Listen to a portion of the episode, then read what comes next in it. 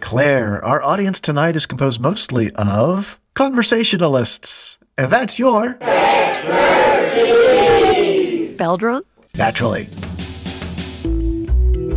You're listening to Expertise, spelled wrong, the podcast where the world's most expert experts discuss their areas of expertise expertly.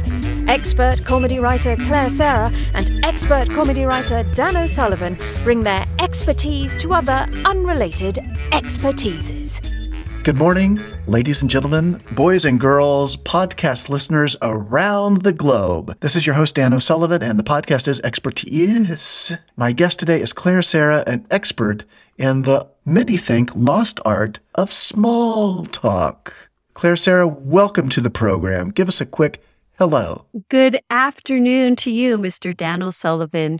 Beset this day upon your head in well tufted good feelings, for you do look like a jolly gentleman of a happy nature, ready to engage in some natural uh, back and forth words. Claire, I've got to say, I just feel roped in to the conversational pit. I want to expand and open up to you. Yes. You've got a magic, not just in the words you say, but in your personality and the way you present those words. Now, it was pretty loquacious. I think of small talk as the, the little pleasantries of everyday life. Are you always so uh, ornate and flowery in your speech? Nice weather today we're having. Oh, see, even there, you got me. You you pulled me right in. See, Dano, here is one of the secrets to the art of small talk. Yes. The bigger it is, the smaller you feel. The bigger the talk is, Yes, the bigger the talk, the bigger the words, the smaller you make the person opposite you feel. Small talk calls for small words. I see. Oh, Um, you might oh, have- I just did it. I think. You did. You did very well. That was uh, that was about four letters that you used, and that was part of our conversation. Now, right there, you're starting to condescend to me a little bit with a big word like conversation, and maybe I was condescending to you by using a word like condescending. And what do both of those words start with? Con. That is what conversation is. It's, a the game of big con. It's a, a game of con that you, it, once you realize that you are participating in the con, So a conversation, Claire, yes, is not two people trying to communicate to reach an understanding between themselves. no, It's each person trying to come out ahead above Yes. the other person. that's exactly right. Because Ah. it's not conversation, as in communicate or calm your friend, it's conversation. How do I get out on top? At the end of these paragraphs that we have thrown at each other. So I think that um, a lot of people are going to want to apply this strategy right away. Yes. Mm-hmm. And probably the easiest place for folks to meet people and have small talk Yes. is um, at the office, just uh, up and down the hallways, around the water cooler, as they yes. say. Yes. Are there any strategies that uh, the typical office goer can use to either con, Yes. Well, The to other always party? con. to always con, To but uh, always con. All right, I have to undercut my own question right now because if each person is always conning, Yes. then one person, each person cannot always be on top. No, but you can con poorly.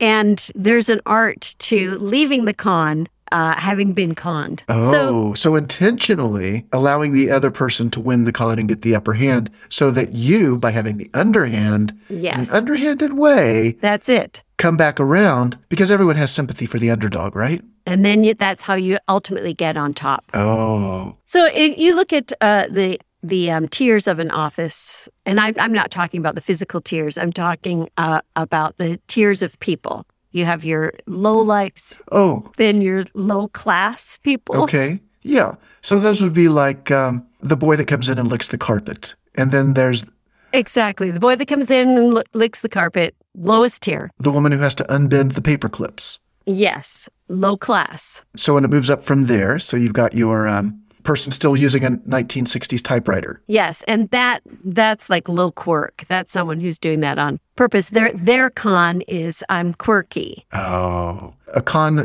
is also a gambit or an angle. It's an angle, and you um, there is a lot of observational skills required to be a good conversationalist. Now, the second part, and this is really what I employ at a water cooler situation. There's a reason it's called conversation. If you Right. speak in verse, people are so thrown that they don't realize they're being conned. Now, in my experience, which granted is a, a small town boy living in a small town world, Yes. I've never encountered anyone speaking in verse. I've never, the closest I've come is like to see a rhyming bumper sticker. This is um, a new approach. You know, my book has not yet hit the shelves, as you Okay. know, because it um, has not yet found a publisher. Uh, but once it does, the few people that read it first and start to employ the art of conning people through verse at a water cooler specifically, Yeah. near someone who's licking a carpet and someone who is unbending paper clips, Yeah. they are going to win the day.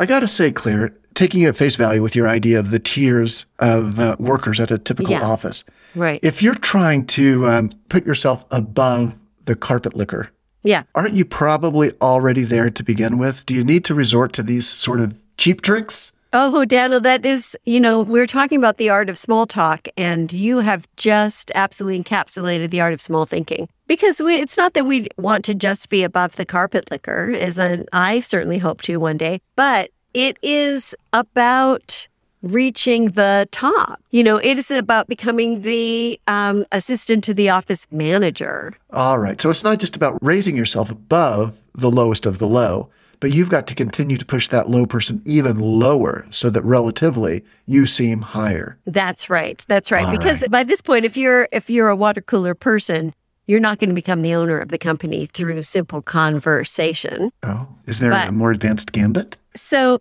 the art of small talk is the beginning step. As we know, art has many layers, um, especially latex art. Are you familiar with the form of latex art? Uh, no, the only thing I'm familiar with is latex dishwashing gloves. And I sure don't consider that art, although my wife does.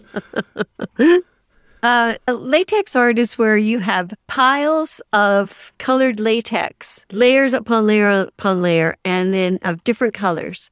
And then you scrape off in different places. So, what I am doing is I am scraping off the small talk after I have established it as the winning gambit. Scrape that away, and what do you reveal? The true colors beneath. Mm-hmm. hmm which is that's that is what we call big talk. That's when we're talking on a a type of spiritual level. Now, Claire, based on the earliest part of our conversation, you do not seem like someone with attractive true colors underneath waiting to come out.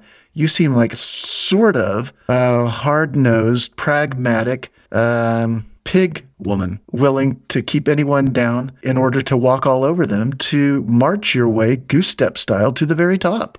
Thank you. That is absolutely that is who I am. That is my nature. That So, those are your true colors. those are the, my true colors. So I am actually working from the deepest spiritual level. So, your true colors are that you have no colors. My true colors are hard, pig nosed, forced ambitions in a world of small people in an, one particular office with filthy carpet that I am just trying to rise above. All right. So this is really a personal journey for you, isn't it? This is Well- not a self help book that really applies to anyone except you yourself. It- you sound li- like you penned the last rejection letter I got from a publisher. Look, I think that we can all agree that conversation is a lost art. Yes, clearly at your office, it has become a lost art. Nobody is talking to me.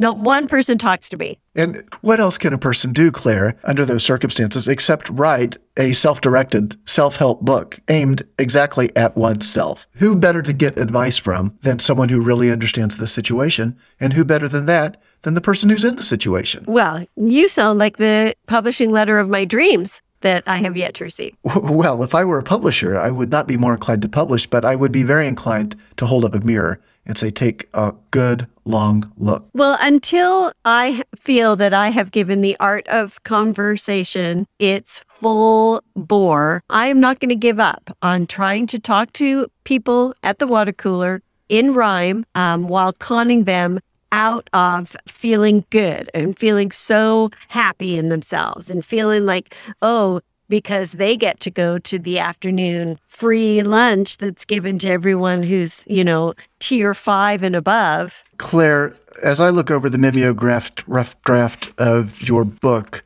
Thank you. I am intrigued at chapter four Nasty Letters I've Received. I know that this book is not purely autobiographical, and I don't want to read too much into it, but the Right. chapter is called Nasty Letters I've Received. Yes. But it's not I've with an apostrophe. Oh, I've received. I've, uh, I've is the guy that licks the carpet in my office. oh, so these are nasty letters that the carpet licking boy has received.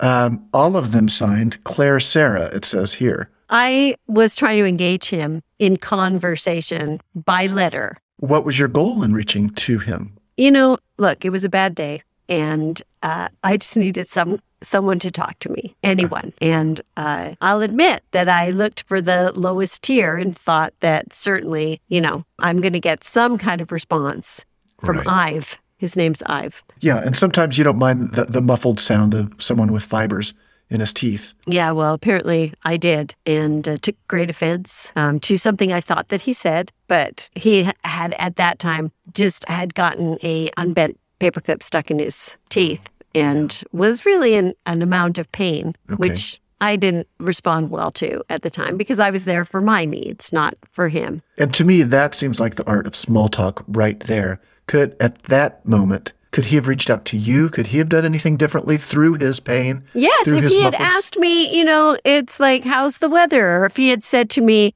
how was your drive? Did you sleep well last night? If he had said anything of that nature, my book would never have been written. Oh, oh, so this is really a direct response to one bad afternoon with Ive. Um, had you and Ive ever had any interactions prior to this particular afternoon? You mean other than uh, being married? Uh, oh, I, I mean, So- I'm assuming you did s- your research before having me on your podcast. this is really kind of a shocking turn. I'm sure our listeners, as well as myself, don't know quite what to make of this idea. You and Ive have been married for how long? We were previously married for 14 years. And you're married again? Yes. Yow. Yeah. So I divorced and remarried? Yes. Yeah. All right. However, uh, and we work at the same office, o- obviously, and Right. you know, office romances. I understand Yeah, they're it's very tricky. complicated and tricky. And he instituted a policy of us not talking at the office. To So you really had transgressed the unwritten law. I transgressed.